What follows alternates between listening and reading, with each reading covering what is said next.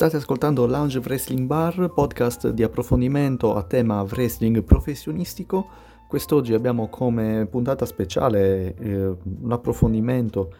e opinione barra recensione del pay per view Money in the Bank. Ho appena terminato appunto di vedere questo pay per view e se per alcuni aspetti sono rimasto piacevolmente colpito, per il resto eh, purtroppo non ho tantissime opinioni positive sul pay per view in questione. Uh, da fare da opening c'è il match a coppie tra il New Day, Forgotten Sons, Miz e Morrison e il Lucia's House Party. Diciamo che è uno dei match sicuramente migliori della serata, per quanto già ce lo aspettavamo. Uh, I Lucia's House Party stanno avendo un, um, un momento positivo, per quanto siano stati le vittime sacrificali dei campioni di coppia attuali che mantengono la cintura, abbiamo sempre avuto un po' la conferma che nel momento in cui i New Day fossero presenti all'interno di un match, specialmente in pay per view, avremmo potuto avere degli incontri di livello piuttosto positivo e anche questo è il caso. Mantengono i titoli ma mantenendo comunque aperte diverse strade perché eh, diciamo che sono stati schienati Lucia's Party appunto come prevedibile, come vittime sacrificali, ma rimane aperta la questione Miz e Morrison rimane aperta l'animale della stanza dei Forgotten Sons e vedremo più avanti come si evolverà la situazione. Ripeto, ora come ora questi tag team sono gli unici tre credibili per il mantenimento dei titoli di coppia dello show azzurro. Ci sarebbero anche gli Usos, ma uno dei due componenti purtroppo in questo momento è infortunato in modo particolarmente pesante e quindi non vedremo più questa coppia presente negli show Pertanto c'è bisogno di innesti nuovi per quanto riguarda questa categoria, specialmente appunto nello show blu. Successivamente abbiamo visto Artruth contro Bobby Lashley, un match riempitivo, un match che è avvenuto tramite Angle, classico momento comedy di Artruth che comunque si conferma un ottimo intrattenitore. Non si capisce se questo avvenimento possa aver uh, aperto una strada verso l'inserimento di Bobby Lashley all'interno della squadra di MVP. Staremo a vedere in, in, futuro, il fatto sta che comunque è uno di quei momenti in cui si fa sentire pesantemente l'incapacità della federazione di costruire delle card di contorno ora come ora. Addirittura mi sembra una situazione peggiore rispetto a WrestleMania, dove bene o male qualcuno, qualcosa anche riuscivi a tirarla fuori. Ora come ora purtroppo, eh, ripeto, questo pay per view mi ha fatto sentire la mancanza del pubblico ancora più che il pay per view principale dell'anno. Forse perché ci staremo abituando, forse perché uh, una volta abituati appunto stiamo alzando un po' di più le nostre aspettative. Fatto sta che in questo momento se la WWE vuole continuare sotto quest'onda deve impegnarsi un po' di più. Match successivo di Tamina e Bailey, eh, come match lo reputo abbastanza terribile, purtroppo personalmente. Eh, Tamina non lo so, questo match è servito sicuramente come uh, avversario di transizione per Bailey, un'avversaria che in teoria hanno voluto vendercela come temibile e possibile minaccia, ma che non ci ha creduto assolutamente nessuno. Tamina che rimane un personaggio senza carisma e soprattutto l'ho trovata anche in pessima forma. Eh, l'ho trovata anche incapace comunque di trasmettere una qualsiasi psicologica all'interno del match. Uh, poi uh, aggrava anche il fatto che la federazione in questo incontro specifico ce l'ha voluta vendere come la buona della situazione, la face. E Tamina non, non rende assolutamente, per quanto a me dispiace infierire nel suo conto, però oggettivamente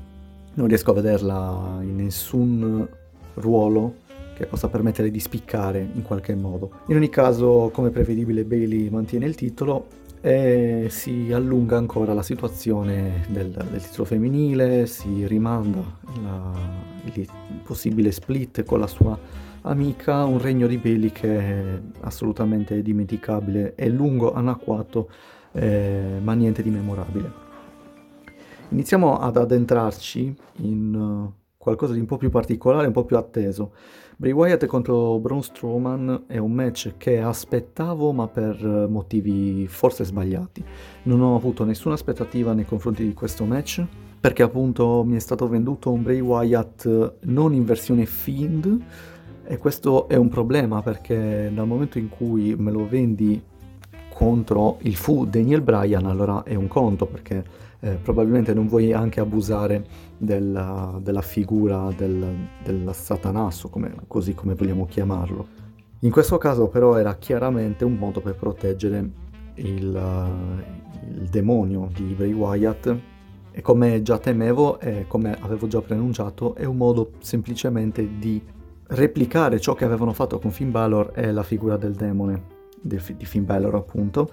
dove la figura umana di Bray Wyatt uh, può concedere qualsiasi tipo di job mentre il, il push viene reso esclusiva del Fiend. In ogni caso il match non mi ha appassionato più di tanto, devo essere sincero, anche perché questo Bray Wyatt si è mostrato diverso rispetto al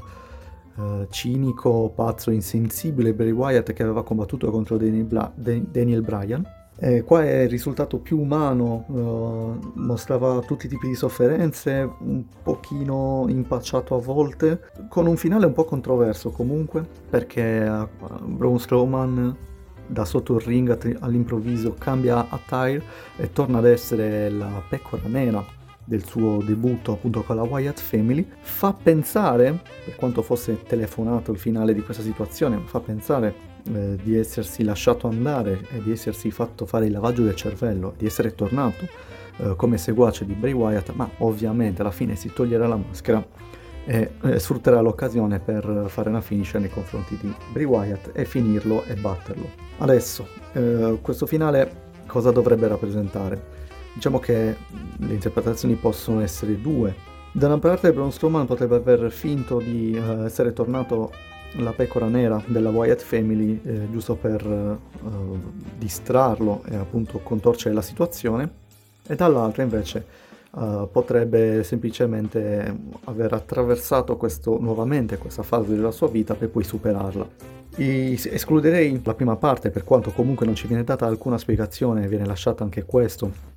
eh, alla libera interpretazione dello spettatore, ma, eh, ripeto per me è una cosa abbastanza campata in aria, però la escluderei proprio perché Braun Strowman vi prego, spero che non si, mani- non si mostri più intelligente di, di Bray Wyatt, no, non è assolutamente il caso. Eh, lascerei più il secondo perché appunto superando questa fase della sua vita, questa fase magari di debolezza che ha sfruttato la Wyatt Family per debuttare, per eh, superare appunto il suo passato è appunto quello che succederà subito dopo il match, è, quello, è un, Bre- un Braun Strowman che urla in faccia a Bray Wyatt che ha superato questa fase, adesso si è costruita la propria identità e quindi ha eh, diciamo completato la sua identificazione personale. La parte finale vede appunto uh, Bray Wyatt che osserva in cagnesco il suo avversario con dei flash del Fiend che ci fa capire che la situazione non è ancora finita, che probabilmente in futuro vedremo altri match, non credo nell'immediato. Anche se non so adesso cosa farà il Fiend, continuerà a fare dei promo, continuerà a mostrarsi, a provocare altre persone, anche perché non credo che sfrutterà subito la sua controparte pushata contro Braun Strowman nell'immediato. Ripeto, non, sono, non, non mi è piaciuto più di tanto questo espediente, non è stato forse il racconto è stato meglio narrato nelle settimane precedenti piuttosto che adesso, per quanto appunto sia stata anacquata questa storia tra i due, ma non, non mi è piaciuto molto l'utilizzo di Bray Wyatt. Eh, diciamo che comunque, come ho già fatto in precedenza, paragonerò con il match che c'è successivamente la situazione dei titoli maggiori attualmente in WWE. Infatti vediamo subito dopo Seth Rollins contro Drew McIntyre il match è stato lungo e anche abbastanza duro e fisico, Seth Rollins ha, dimos- ha mostrato eh, nella sua pelle tutti i segni della battaglia, anche se in questo tipo di incontri io percepisco sempre un po' un freno a mano tirato da parte dei contendenti, più il livello è alto, più è un, è un dream match quello a cui assistiamo e più i contendenti sono costretti ad, a, ad avere un po' un freno a mano per quanto riguarda il proprio moveset e le proprie abilità sul ring. Questo indipendentemente dal, dal, trovarci in uno show settimanale o in un pay per view o addirittura a WrestleMania. Fino a poco qualche anno fa lo percepivo sempre come uno che vogliono conservare le loro doti per dare il massimo a WrestleMania, ma ho smesso di credere a questa ipotesi dal match che abbiamo visto tra eh, Shinzini Nakamura e AJ Styles, che è stata una delusione totale eh, lì ho aperto gli occhi e mi sono reso conto che i lottatori vengono tenuti col freno a mano sempre e in ogni occasione. E questa è una di quelle. Comunque il match non è stato assolutamente negativo. Eh, vince McIntyre come pronosticato perché comunque la prima difesa titolata per entrambi i lottatori, eh, da Braun Strowman appunto a Drew McIntyre, la prima difesa titolata era importante, la loro conferma era importante e così è stata. E con un finale in cui Drew stringe la mano a Seth Rollins e lo ringrazia per l'alto livello di sfida appunto a cui è stato sottoposto. Quindi il personaggio di McIntyre è quello di un lottatore che cerca una sfida sempre più alta ed è un, um, un combattente, un lottatore, come fu ai tempi John Cena, quindi eh, mi piace particolarmente, forse è l'unico modo per rendere interessante il personaggio di Drew McIntyre come buono della federazione. E dicevo quindi il paragone tra i due, comunque se analizziamo uh, dall'esterno i risultati con i rispettivi rivali di, come pezzi da 90 dei, dei due campioni in carica, eh, non la vedo in modo molto negativo, non vedo nessun tipo di affossamento né da parte di Bray Wyatt né soprattutto da parte di Seth Rollins, vedo invece un ridimensionamento generale della, uh, del roster in WWE e comunque della narrativa in, genere- in generale, perché finalmente, o comunque questo è quello che voglio vedere, i lottatori vengono sfruttati così come devono essere, cioè prima o poi ci sarà un vincitore, prima o poi ci sarà un vincitore e ci deve essere un vincitore concreto e definitivo. Quindi eh, sono contento che i risultati siano avvenuti in modo eh, pulito e netto e non tramite i soliti espedienti per proteggere inutilmente uno piuttosto che un altro. Quindi ben venga, adesso è il momento appunto di costruire i lottatori, l'unico modo per costruire delle nuove stelle è questo, quindi di uh, creare dei vincitori e dei vinti, attraverso dei match che non per forza devono essere di contorno, ma più sono importanti, più sono rilevanti, eh, più aumenta la, lo star power dei contendenti. Questo non è appunto il caso di Bray Wyatt contro Braun Strowman, che è un match eh, dal punto di vista tecnico, ripeto, non avevo nessuna aspettativa, non era quello che ci dovevamo attendere, ma anche dal punto di vista narrativo è risultato piuttosto deludente, quindi eh, quasi Bray Wyatt è risultato un, un, avversario di transizione ed è un peccato date le sue, le sue doti e la sua importanza. Passiamo adesso invece al match clou, al mo- ai modi in The Bank che a quanto pare sono stati trasmessi simultaneamente, sia quello maschile che femminile. È difficile commentare le scelte cinematografiche che sta avendo adesso la WWE perché inizia leggermente ad abusarne. Io non voglio criticare a priori, sempre e comunque, come mm, diciamo il web è abituato per quanto riguarda le scelte appunto della federazione, però in questo caso mi ritrovo un po' combattuto perché sì, ok, va bene che è intrattenimento, va bene che abbiamo bisogno di intrattenimento, però anche l'intrattenimento deve avere una coerenza. Non possiamo se reputiamo intrattenimento qualsiasi immagine che, in movimento che ci ritroviamo davanti agli occhi in un teleschermo, allora veramente dovremmo accettare qualsiasi cosa. Parto dal Money the Bank femminile, non eh, riesco a promuovere assolutamente nulla. Eh, già la parte iniziale fa capire il livello che andremo a vedere successivamente, cioè Asuka che si lancia eh, da, non so, 3 metri dalla struttura di 3 metri e mette KO 5 avversari tra cui Nia Jax che vende questo lancio e vende questo, questa mossa eh, rimanendo a terra per minuti interi contro questa Nanerotola in confronto a lei che le si lancia addosso e poi invece non si fa scalfire dai pugni di Shayna Baszler. Questo è uno dei buchi di trama e delle incoerenze narrative a cui siamo abituati ma che sono assolutamente evitabili eh, questi lanci di, delle persone singole contro un mucchio di lottatori spero che finisca il, possi- il prima possibile perché veramente è, è completamente inutile e, e, fa perdere tutta la sospensione dell'incredulità a cui siamo abituati ad avere. Poi in generale comunque eh, il match è sembrato più che altro un continuo batti- battibecco tra liceali mature, cioè, il, le wrestler femminili la maggior parte delle volte, così come Carmella, insomma, o specialmente Dana Brooks, vengono descritte proprio come delle, delle ragazzine che si tirano i capelli, veramente non c'è un livello reale interessante da seguire. Il montaggio è claustrofobico, specialmente per i loro match, ripreso in,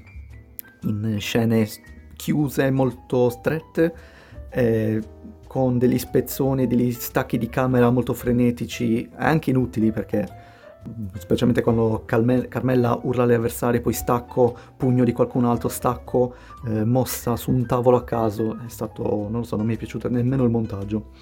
E poi in generale ci sono state delle grandi assenti, specialmente nelle fasi finali come Shayna Baszler, ma in generale un po' di, di, di buchi narrativi, di, forse degli errori di montaggio, perché mi fai vedere Asuka che prende l'ascensore eh, per arrivare il prima possibile sul tetto, ma arriva per ultima rispetto alle avversarie che hanno preso le scale.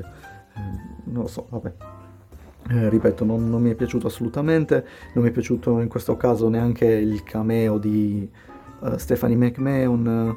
eh, soprattutto diverse scene ridicole, un po' in generale in tutti e due i Money in the Bank come i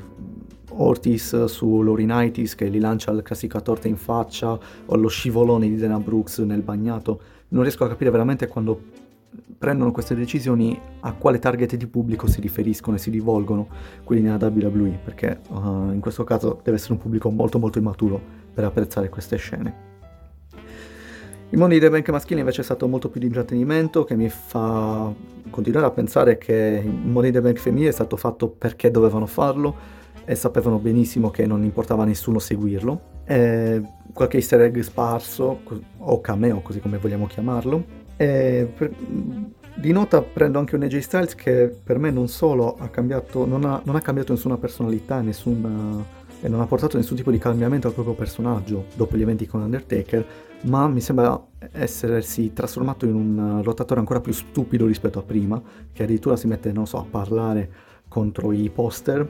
o che mi è piaciuto il nuovo riferimento ad Undertaker guardando il suo poster, spaventandosi ed entrando in una stanza che a quanto pare è stata allestita con le bare. Però non... AJ Styles non ha, ha perso completamente, non lo so, qualsiasi tipo di intelligenza e di, di, di furbizia, non, riesco a capirlo. A un certo punto i due Money the Bank si incrociano, si incontrano i, i rispettivi contendenti maschili e femminili e danno parte, dan, danno sfogo a un'altra ridicola situazione, quale il fight food. E danno vita a una, un nuovo elemento per me assolutamente ridicolo, quale il fight food che serve forse a far divertire i, chi non ha più di 6 anni. Passiamo ai finali. Nel complesso comunque uh, lo trovo abbastanza originale come modo di trattare la stipulazione, sicuramente di- assolutamente diverso rispetto a ciò a cui siamo stati abituati, anche rispetto ad altri montaggi cinematografici che ci hanno mostrato fino ad adesso. Eh, mi, è, mi, è, piaciuto particolarmente invece il cameo di Vince McMahon, è stato carino e simpatico diciamo, all'ingresso nella, nel suo ufficio, d'effetto anche questo teschio di T-Rex nel, del suo ufficio che deve assolutamente dimostrare l'imponenza del, del chairman. Eh, non so, per chi abbia giocato uh, l'esclusiva Nintendo Luigi's Mansion 3, eh, questo, questo, match e questo montaggio è sembrato proprio il, questo, il videogioco della Nintendo perché eh, a ogni piano era tematico, c'era qualcosa da fare, ma ripeto, molto caricato, molto cartunesco come, come montaggio. Passiamo invece ai, alla fine, ai finali di, questo, di questa contesa, sia dalla parte maschile che femminile. Abbiamo, abbiamo Asuka che riesce a vincere la valigetta, ottiene appunto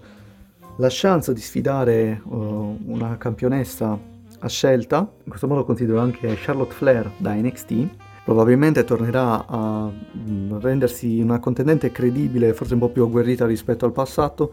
per quanto il suo personaggio non mi piaccia per nulla, perché questo suo continuo sbraitare in giapponese eh, probabilmente diverte soltanto i, chi sta alla dirigenza e decide sul suo personaggio, ma non è sicuramente un, nessun elemento di intrattenimento per il pubblico per quanto riguarda e per quanto è la mia opinione personale. Comunque, eh, diciamo, allunga ancora e distacca la possibilità per Shayna Baszler di tornare a una chance titolata. Eh, vedremo un po' eh, come, come si svilupperà la situazione. Vedremo se tornerà nuovamente a dar battaglia al titolo di Becky Lynch oppure se interromperà finalmente questo agonizzante regno di Bailey, cosa che però non credo perché appunto la sua eh, situazione con Sasha Banks è soltanto all'inizio. Mentre il finale dei Money the Bank maschile lo trovo sbagliato e anticlimatico, sbagliato più che altro proprio per um, il modo in cui è avvenuto, eh, Jay Styles che non riesce ad aggrappare, che in realtà ce l'aveva in mano la valigetta e cade in mano a Otis, eh, per me ripeto è sbagliato perché in teoria il vincitore doveva essere Jay Styles, però eh, riesce a raccoglierlo Otis. Anticlimatico sia per il modo in cui è avvenuto, ma comunque per le pros- prospettive alle quali dovremmo trovarci di fronte eh, dopo questo esito, perché a parte che conferma assolutamente quanto la WWE non abbia nessun tipo di previsione o progetto sui lottatori alla, alla quale danno certe opportunità, perché abbiamo saputo che in quanto big man Otis è il nuovo preferito di Vince McMahon e pertanto gli viene regalata subito in questo momento un'opportunità titolata, un'opportunità tal- così importante quale Money the Bank che in teoria dovrebbe rappresentare il campione sicuro o comunque il, il nuovo campione futuro in carica, specialmente per il titolo massimo. Per quanto Otis in un'intervista recentemente abbia affermato che se avesse vinto la valigetta l'avrebbe utilizzata come titoli di coppia. Ma la vedo un po' dura sinceramente anche perché eh, l'intera federazione sembra essersi dimenticata che Otis faccia parte di un tag team. E poi appunto era forse l'unico che uh, in teoria non avrebbe dovuto vincere, cioè tutti gli altri erano quelli più papabili vincitori. Abbiamo un uh, Alistair Black che eh, non, non, ho capito ancora che direzione debba prendere, un personaggio che ancora non ci è stato raccontato, ha un, un push che non ha né capo né coda, abbiamo AJ Styles che mm, lasciamo stare, vabbè, in una situazione un po' critica, specialmente per quanto riguarda il suo personaggio. Re Mysterio, anche lui sicuramente non lo ritenevo un, un possibile vincitore, ma un riempitivo di livello d'agilità per quanto riguarda la contesa. E, e nulla, Otis assolutamente non, non, non, non lo reputo un, uh, un credibile campione, non lo reputo un credibile possessore della valigetta Penso che aspetteranno il suo incasso nel momento in cui tornerà pubblico presente perché eh, sicuramente creerà eh, scompiglio, un pop abbastanza alto nei suoi confronti, ma a lungo termine non è assolutamente pronto, non, è, non era assolutamente il momento. Però vabbè, questa è la scelta che è stata fatta e staremo a vedere anche in questo caso come la, la gestiranno. Non sono, ripeto, positivo per il futuro, non, mi, eh, non, riesco a vedere degli sbocchi positivi su, questa, su queste situazioni. Pay per view non mi è piaciuto del tutto particolarmente. Non ho grandissimo interesse nel seguire le puntate successive. Non mi ha lasciato un, un cliffhanger tale da, da, incollarmi allo schermo nelle prossime puntate. E mi dispiace dire queste cose perché non è ciò che mi ha lasciato invece eh, il pay per view